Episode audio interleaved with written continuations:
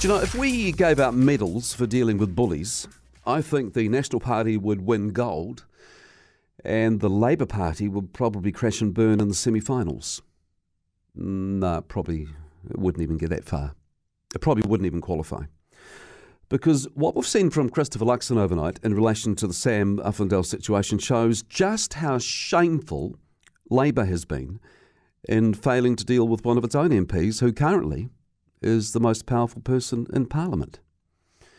You know, ever since news broke of Sam Uffindell's history of bullying when he was at boarding school and the developments overnight with a former flatmate from his university days saying he was a piece of work to live with, since all this started, there's been a lot of what about so and so conversations on air and online.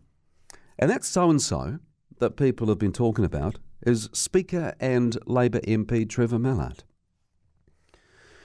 Now, in my honest opinion, the way Trevor Mallard has conducted himself, particularly in his role running Parliament, not just in the debating chamber, but running the whole complex, the way he's conducted himself in that role, he has shown himself, in my honest opinion, to be nothing short of a bully. There was all the stuff about the parliamentary staffer he claimed was a rapist, and more recently there was his utterly embarrassing antics during the anti mandate protest outside Parliament with the loudspeakers and the water sprinklers. But what has Labor done about him? absolutely nothing.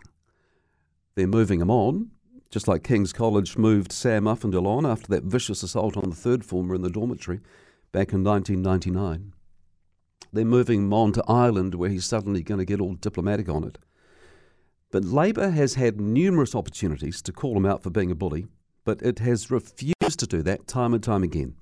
As I say, its handling of Mallard has been shameful, particularly when you compare that to how National is dealing with the Uffindell situation. Late last night, about 20 past 11, I think it was, Christopher Luxon put out a statement saying the Tauranga MP was being stood down from caucus because of what Luxon said were very concerning allegations. Which was pretty swift because earlier in the day Luxon had been backing Uffindell, hadn't he? So late last night, he puts out the statement saying he's standing him down uh, from caucus, and he's launching an investigation which will be done by Maria Dew QC. If you were listening yesterday, uh, you'll know that I think Uffindell needs to resign as an MP full stop, not just be stood down, he needs to resign. But that's completely up to him because as an electorate MP, it's only the voters who can fire him. National is stuck with him as long as he refuses to resign. So Christopher Luxon's done the next best thing, in fact, the only thing, and stood him down while this investigation is carried out, which is clever politically because with an investigation on the cards, Christopher Luxon can quite rightly avoid any further interrogation on the matter, well, for a couple of weeks anyway, because there's now a formal process in place, and why would he want to jeopardise that by talking publicly about it? So, a good political move. I also think it's smart, given this latest allegation that came out last night, involves a former female flatmate from Uffindell's days as a student at Otago University, who was alleging that he could get out of control on booze and drugs and that she was scared stiff of him at times. Uh, she's alleging he was verbally aggressive. You will have heard this, that he trashed the place after using drugs and alcohol. And on one occasion, she had to climb out of the bedroom window and run off to a friend's place because he was banging on, on her door, yelling all sorts of obscenities. And as Christopher Luxon told Mike Hosking this morning, as a father with a daughter flatting, he would want the thing fully investigated, and that's what's going to happen. And myself, with a daughter flatting at university, I'd be exactly the same. And I bet there'll be parents up and down the country who will have heard Luxon say that this morning and think, yep, I'm with you on that one, mate. Because I was with him as well. As for Uffindell himself, He's saying that yes, he did drink and he did smoke weed at university, but he's denying that he was intimidating or bullying in the flat.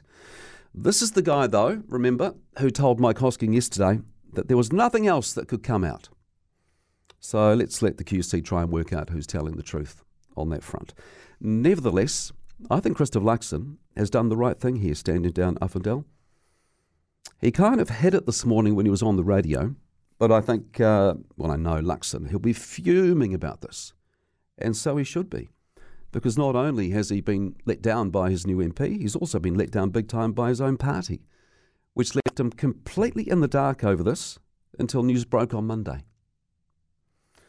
But Luxon has shown that he is in charge of the situation now, and tell you what, good on him. Like I said at the start, the difference between Luxon's handling of the Uffindell situation and Jacinda Ardern's failure to do anything about her own in house bully, Trevor Mallard, was like night and day.